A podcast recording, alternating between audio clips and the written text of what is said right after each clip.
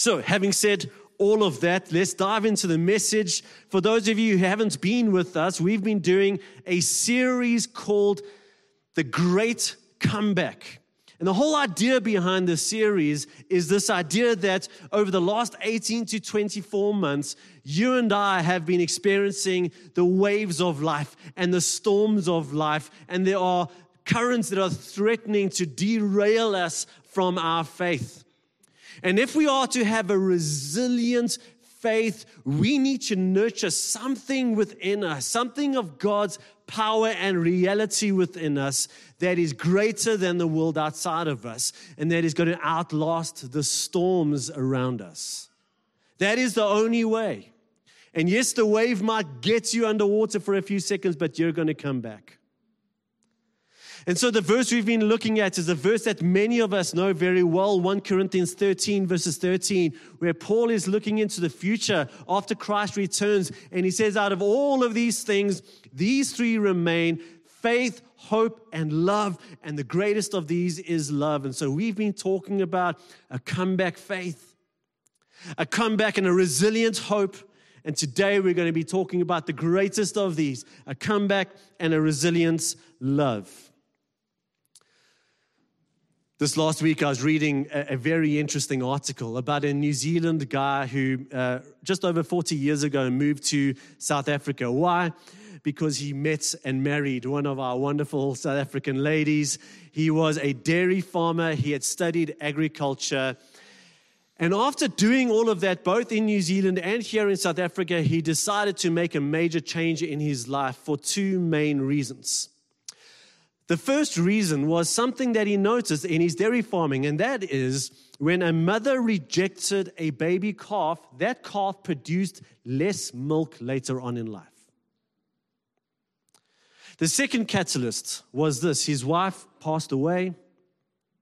And he, as someone who was not as present to his kids as he wanted to be, thought to himself, How, how am I going to fill this void and give these kids the love that they need? And so instead of leaning out and getting busy with life, he decided to lean into this and make a major change in his life. So he started studying sociology at UCT. And one of his first big research projects was to research 5,000 young adults trying to understand the difference between what happens to them as children and their achievements later on in life. And you can imagine some of the major things that played a role in that. Of course, financial resources, opportunities, education all played a major role in helping these young adults achieve later on in life. But do you know the single greatest factor that if presence brought about a great chance of achievement and if absence stunted those chances of achievement, that is the presence of love. This is secular research, by the way. You see, he discovered that our brains are most malleable. They're most like sponges in our first thousand days of existence. That's our first three years of living.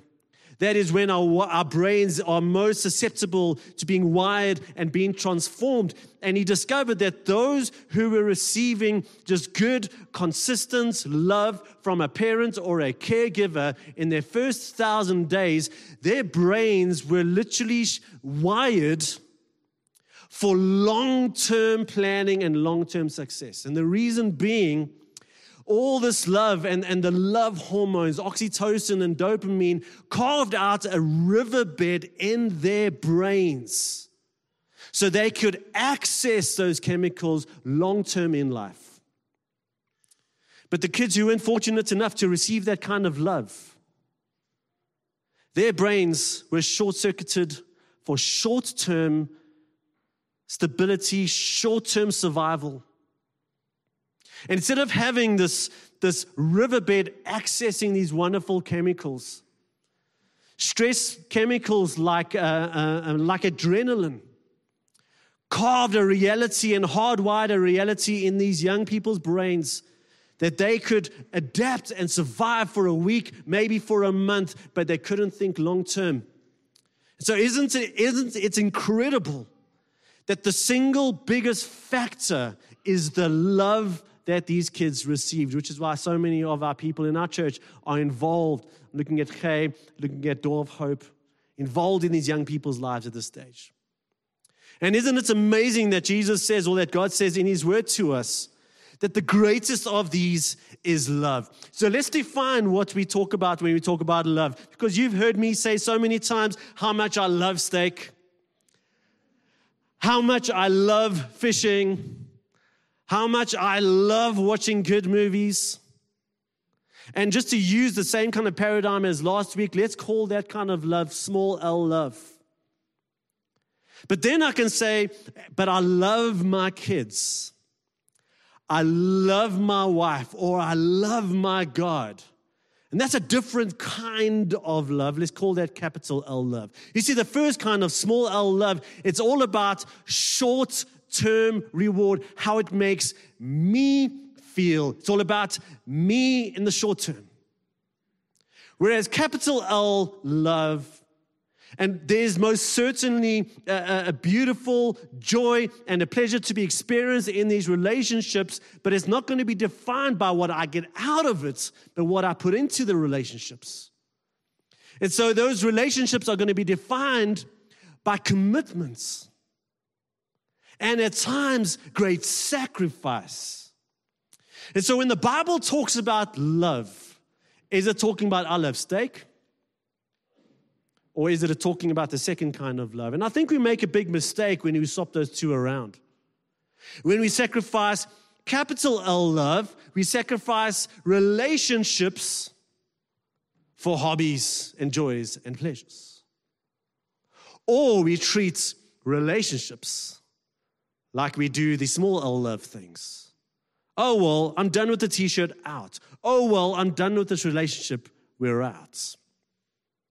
So when the Bible talks about love, we're going to see in a second the kind of love that they're talking about. So let's read together 1 John chapter 4. If you have your Bibles here, this is the kind of passage that you want to highlight the whole thing because there's so much in it. But we're going to look at this passage to help us understand the kind of love the Bible's talking about, and then we're going to get super practical.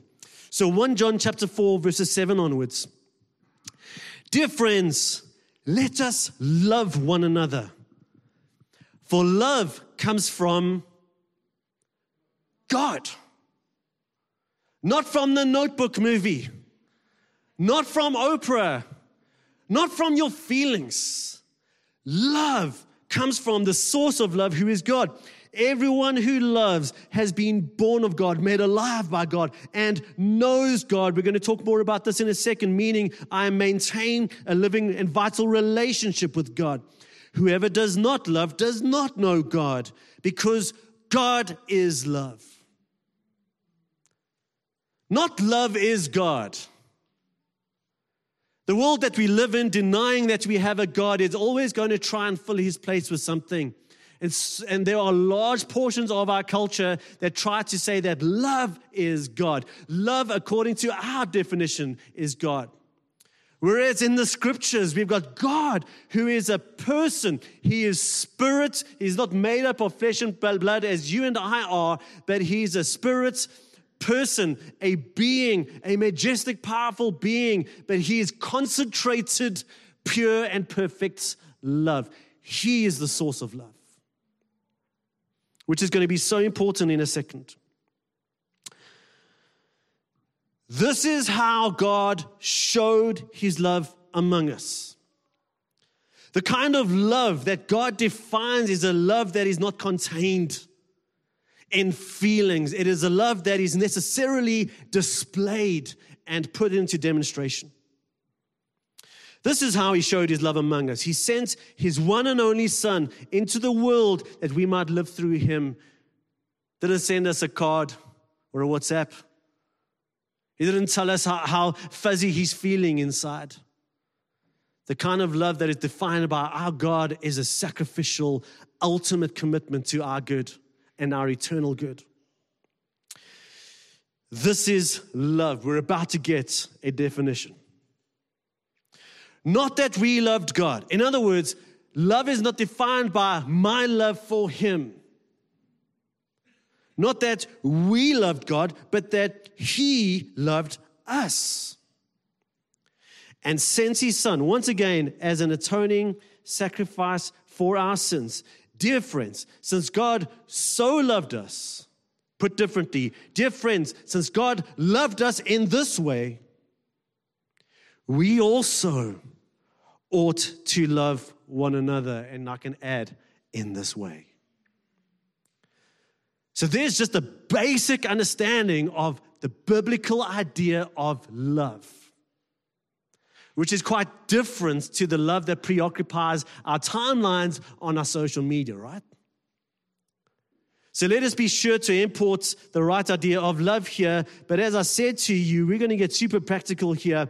So if that is the kind of love that we need, the kind of love that is resilient, a comeback love, the kind of love that is greater than the world around us, how can we nurture that kind of love?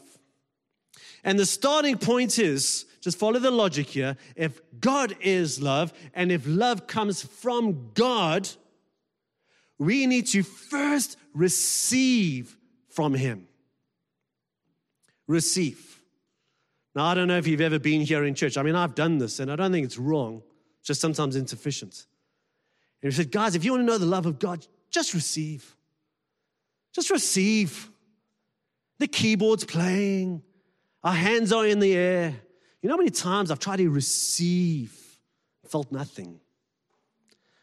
There are no doubt moments when God climbs into our world and overwhelms us with his love and pours his love into our hearts. And those are special, beautiful, life changing moments. But haven't you found that it's like, it's like there's something in the way?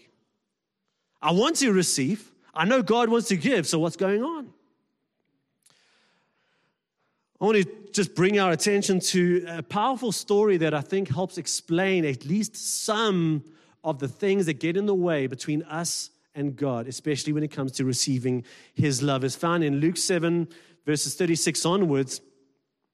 Jesus is at a Pharisee's house having a meal. Pharisees, for those of you who don't know, were the big religious leaders of the time. They had this external religiosity. They tended to look down on sinners and people who weren't like them.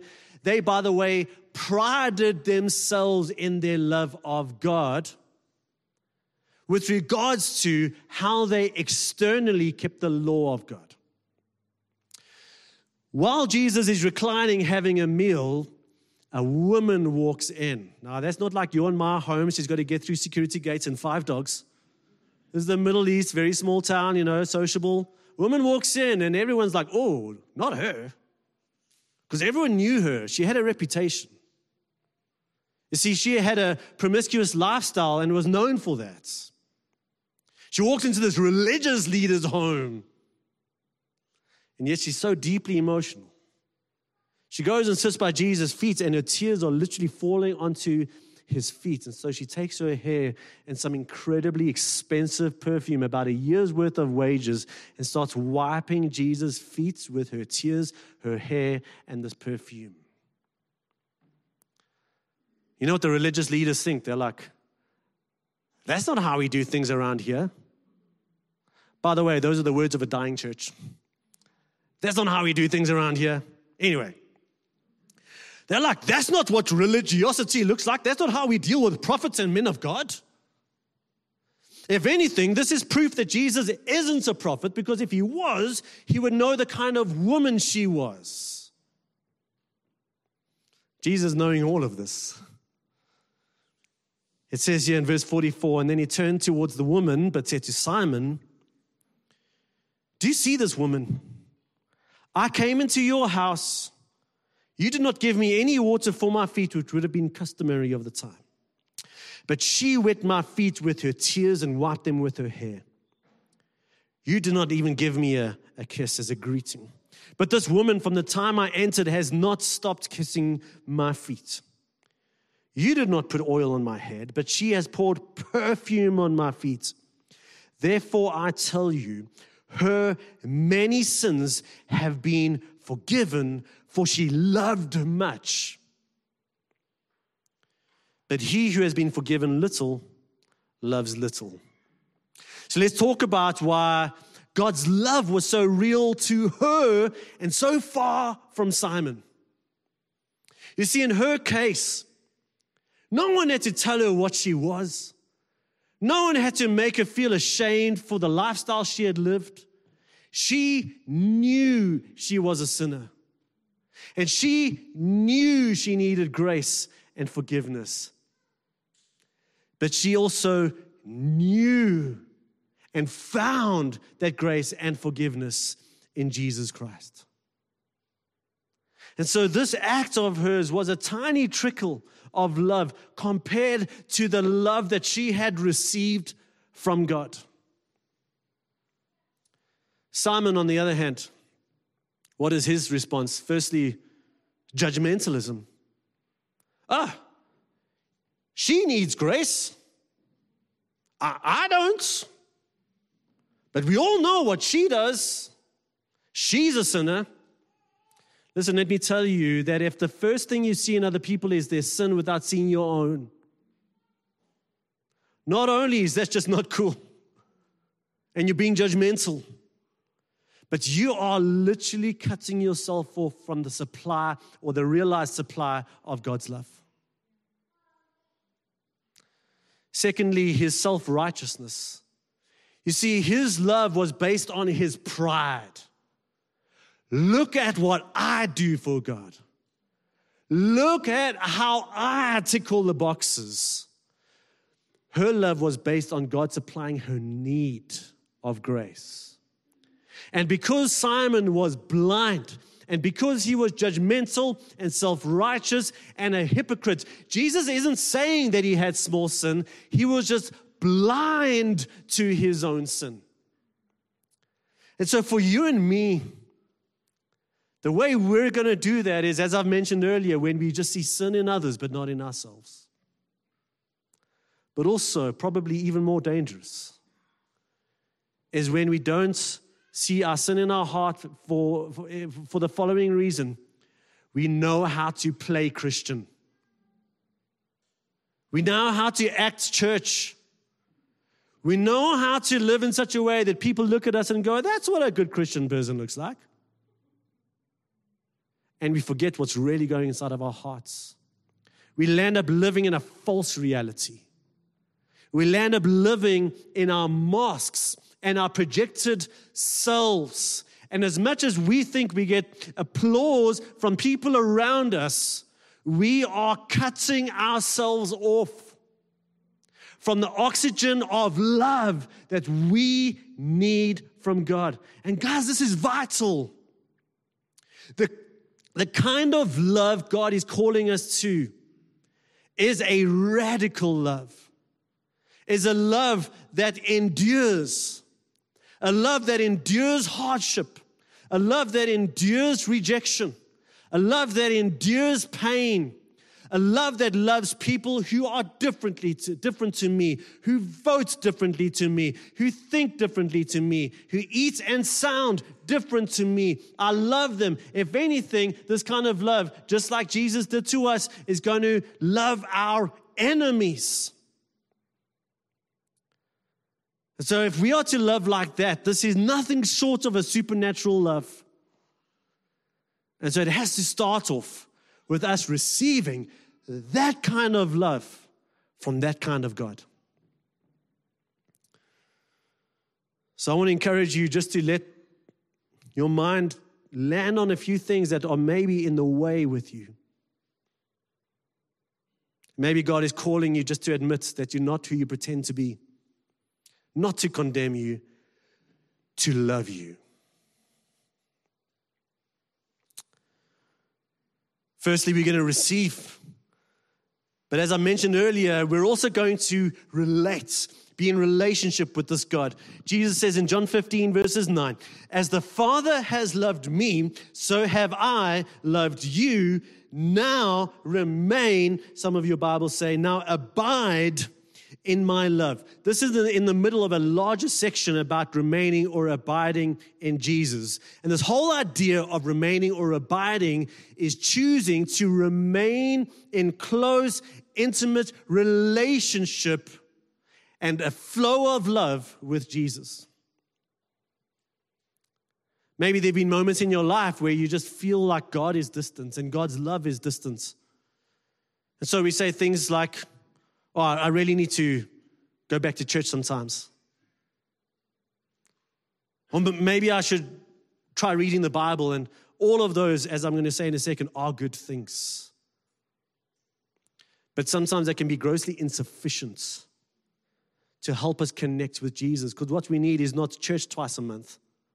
What we need is to move into a relationship daily with Jesus. Just think about how you nurture the kind of relationship where you can be you, where you are influenced. There's a free flow of love and trust. Just now, do that with Jesus. So, to keep a relationship alive and vital, what are we going to do? It's called communication. You're going to talk to Jesus. It's called prayer. You're going to hear from Jesus. It's called reading his word and hearing his voice. You're going to get real with Jesus. This is who I am. Masks are off. Call that confession. You're going to rely on Jesus' power to be with you during the day and give you what you need. Call that repentance. You see, the answer isn't in the external dynamic of any one of these things. That in itself is a dead end trap. The answer is the degree to which these things facilitate relationship with Jesus. Approach is everything. And so I want to encourage you if you want more of his love in your life, you need to draw near to him. And as Paul says in Acts 17, to discover that he's in fact not very far from you and remain and abide in relationship with him. But something else we need to do, and this one isn't easy or fun, it is we need to repent. In short, we need to recognize the things in our lives that have received the love that God deserves from me. We need to get brutally honest here. Now, maybe you've heard people talk about, you know, what do you love more than God? What do you love more than Jesus? That can be confusing because must, you know, must I love my wife less? Must I hate my job? Well, let me give you a verse that I think really helps us here. Matthew 6 24, Jesus says, No one can serve two masters. I want you to notice the verbs in these two sentences. No one can serve two masters. Either he will hate the one and love the other, or he will be devoted to the one and despise the other. I want you to look at the verb synonymously used here with the word love. No one can serve two masters. The master I love is the master I'm going to serve. And the second sentence, the master I love and serve is the master I'm going to be devoted to. So, who or what are you serving? Or who or what are you devoted to with the kind of love that God deserves? Now, of course, that doesn't mean, oh, does that mean I can't play golf? I can't get new clubs? Does that mean that I, I can't do some things that I enjoy? What about serving my wife, being devoted to my family? There is a way of doing life that we serve and love people around us and we devoted to the people around us because of the love that we have in God. And there's a way of doing life that we serve and are devoted to people and things around us instead of. Do you see the difference? So we need to get real with those people and those things in our lives that have gotten the love and the service and the devotion that God deserves. One more diagnostic verse from three verses earlier. Jesus says, For where your treasure is, there your heart will be also. In other words, you want to know where your heart is, follow the money. Oh, but Stephen, you know, I've got a bond, school fees, need to feed my family. Does that mean I must give like 80% of my money to the kingdom? No. If you feel like it, please, by all means. You've got great dreams here. But once again, when all is said and done, and I've evaluated my heart and my motives, and I follow the money, is there anything in there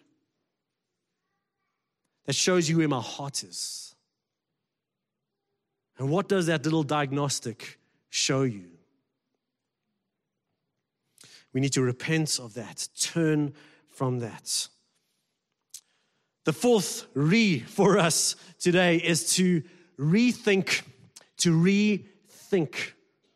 The scripture's talking about being transformed by the renewing of my mind, thinking differently about things. Let me ask you those times where you felt like God's love is distant, what was the metric you used to come to that conclusion?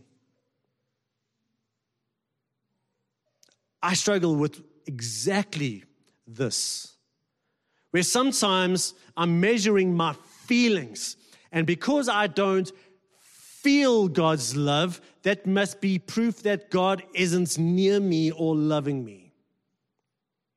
Sometimes it's my circumstances. Because life is hard, because I'm in the financial dwang, because my health is struggling, that is therefore proof that God doesn't love me.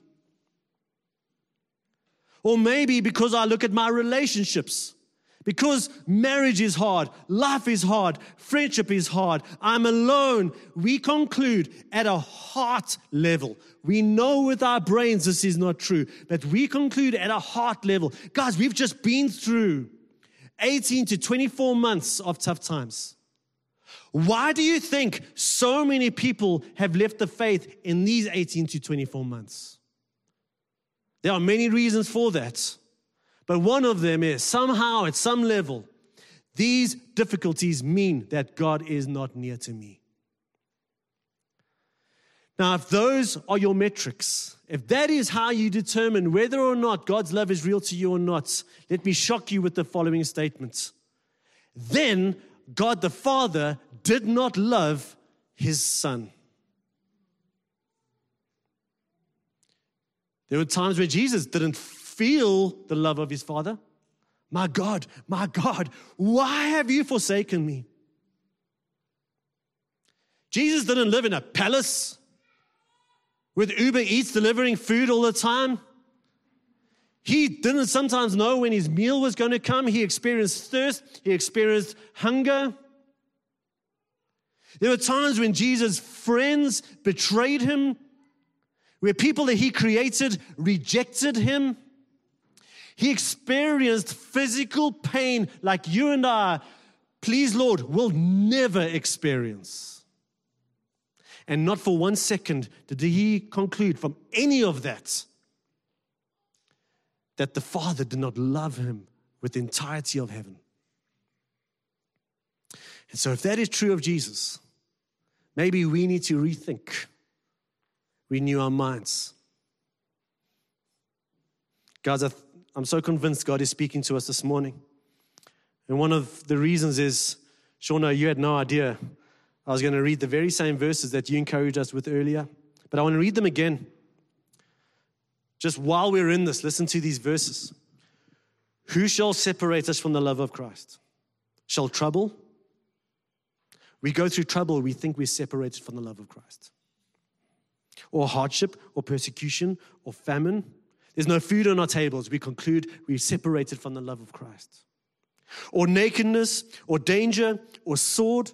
As it is written, For your sake we face death all day long. We are considered as sheep to be slaughtered. This is the Apostle Paul saying, Our life also wasn't very easy, but that doesn't mean we were separated from the love of God. No, in all these things, in all these tough times and moments of grief and loss, in all these things, we are still more than conquerors through Him who loved us. None of this is evidence that God's love is no longer near to us. For I am convinced that neither death nor life, angels nor demons, the present nor the future, nor any other powers, neither height nor depth, nor anything else in all creation. In other words, nothing, nada, zero will be able to separate us from the love of God that is in Christ Jesus our Lord. I think the most important two words in this whole passage are those words in Christ. Let me ask you, for those of you who are Christians, what percentage are you in Christ? 20? 40? I hope you know you are 100% in Christ. And therefore, you are loved with a 100% of God's love. So we need to rethink what we interpret about God's love when we're going through tough times. And finally, I want to just speed up a bit here. We need to respond. We need to respond. Just by the way, this sermon could be about 20 hours long. Thankfully, it won't be. But there are so many more. So if I skip some stuff out, to share the Love at Life group this week.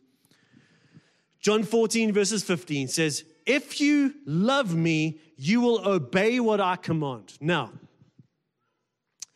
thank you, Scott. But I know that some of you read that verse and it's like feels a little bit uncomfortable. It's like a test. I don't know if your wife, I'm not saying anything about what happens in my home, but if you love me, you will put your underpants away, hang the towels up, cook me a nice meal, take me on a date. Now, doesn't that tend to kind of do the opposite in you? Feels like a test like a challenge. So I used to read those verses in the same way. If you love me, you'll obey me. Oh, okay. You know, there's a few verses later that clarified this for me. John 14, verses 31. This is now about God the Father loving the Son and his life of obedience. The world must learn that I love the Father and that I do exactly what my Father has commanded me. So, what is true of that verse becomes true of the previous verse. And so, when Jesus was living a life of obedience, was it because the Father was up in heaven with his hands on his hips, looking down his nose with one eye half closed, going, I wonder if my son loves me? Let me see if he obeys me. Because if he does, yeah, yeah, okay, then he loves me. No. This is where it all t- comes together. Because Jesus was remaining in the Father's love relationally, and because Jesus was always rethinking his circumstances in light of what is true, and because he knew his Father's love, and because he knew his father, he knew his father's will was good. He loved the will and the kingdom and the way of his father. This wasn't a test for Jesus. This was an invitation to do what his father is doing in the world. Go read this whole chapter on your own. By the way, these few verses I've ripped in some ways out of context. This is a chapter on the Holy Spirit. So when Jesus says, If you love me, you'll do what I command, it's not a test, it is an invitation to draw near to Him, to know Him, to receive His love and see His will and His way and His kingdom as good. And then to experience the joy of saying yes to my God, the joy of being filled with His empowering presence the joy of seeing his kingdom. And as I do that, I lean into him. I relate to him. I receive his love. I'm empowered to obey. So we experience a cycle of love and receiving and obedience. So maybe some of us aren't experiencing the love of God because we've been stepping out of that cycle. There are things that God has called you to do in obedience. What do your children do when they know that they did the wrong thing? Man, you're the last person they want to see. And so God is calling me to obedience in something, and I've seen Him as this taskmaster up in heaven testing me, as opposed to this God who wants to love me. And so I do everything to avoid Him, and so I'm cutting myself off from receiving his love. I want to end off with this verse and just one final thought. Paul says, Galatians 5, verses 6. The only thing that counts is faith expressing itself through love. Love, this kind of love, is what faith looks like. This morning I was, I was praying, just asking, you know, Lord, as I often do, is there anything else you just want to deposit in us? And I'm not a big one for reading too much into like life's metaphors.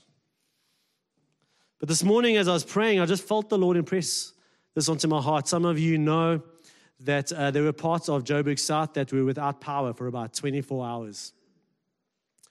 That's frustrating, it's irritating. But the more that time drags on, you start to see all your batteries go flat, all your devices run dry. Eventually, you get worried about the milk in the fridge. You just quickly open the freezer, feel the meat starting to get soft on the outside. How long is this going to go on for? And early yesterday evening, the, the lights came back on and we were just celebrating, so happy. And, you know, I was thinking, we go for days and, and weeks, and at times, even, even in South Africa, at times, months, without thinking about that at all. That there are millions of things that we do every single day that relies on that power. But we don't think about it. Then there are some exceptional things that we sometimes get to do with that power. Throw a big party, go and watch a big concert or a laser show, lights at the zoo over Christmas. Do you know it's the same power that we take for granted every single day? And so I was thinking about our lives and, and God and just the fact that I think we forget in the millions of daily tasks and steps that we take, how much we need to rely on God's love and His power. Because there's a world of a difference between those so called ordinary tasks that are supplied by that power and those that are not. It's ordinary. Now, listen, I want to see extraordinary things I want to see God do supernatural things. But by me staying plugged into Him through these millions of ordinary things, I'm available for the extraordinary things. It is not a different kind of power.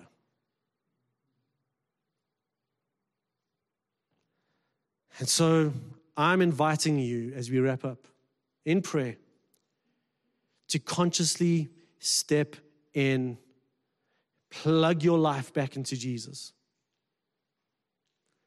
And maybe you won't feel the extraordinary right from the word go. But let's start with ordinary life done with Jesus. Ordinary ministry plugged into Jesus. Ordinary church and ordinary marriage and ordinary sermons fed by the power and the love of God. And then let's pray for and let's trust God for the extraordinary moments and seasons of miracles and breakthrough and big things. But let's not despise the small things. So, church, I want to invite you to plug into Jesus. Let's pray. Jesus, you are permanently available to us. And for so many reasons our grief, our loss, our pain, our sin, our shame we have just started unplugging ourselves. And just like my meat doesn't go rotten overnight, just like my cell phone battery didn't drain in five minutes, so my life doesn't fall apart immediately. But eventually the battery of my soul dies. My faith and my convictions grow soft. And I sadly engage in new normal without the power and love of God in my life. Father, I pray for anyone who is in that place to catch the vision that you have for us, that your love is available to us. And that we can choose to relate with you. We can choose to plug our lives back into you. We can choose to do the natural life and the supernatural life with you. Father, maybe you've highlighted something for us. You're drawing our attention to something that is specific for every single one of us. Why don't you just draw our focus to that right now?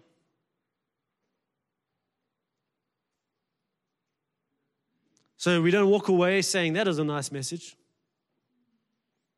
But we actually respond to you, Lord, and we move towards you.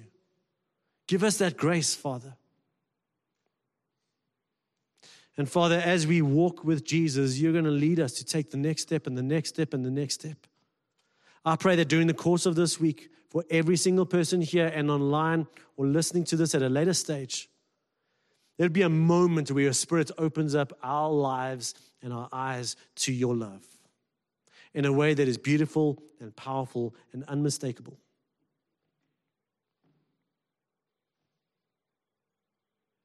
God, we need that kind of resilient love. This world needs that kind of resilient love.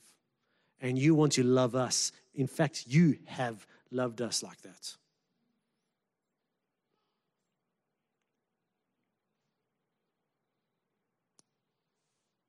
We pray this in Jesus' name. Amen.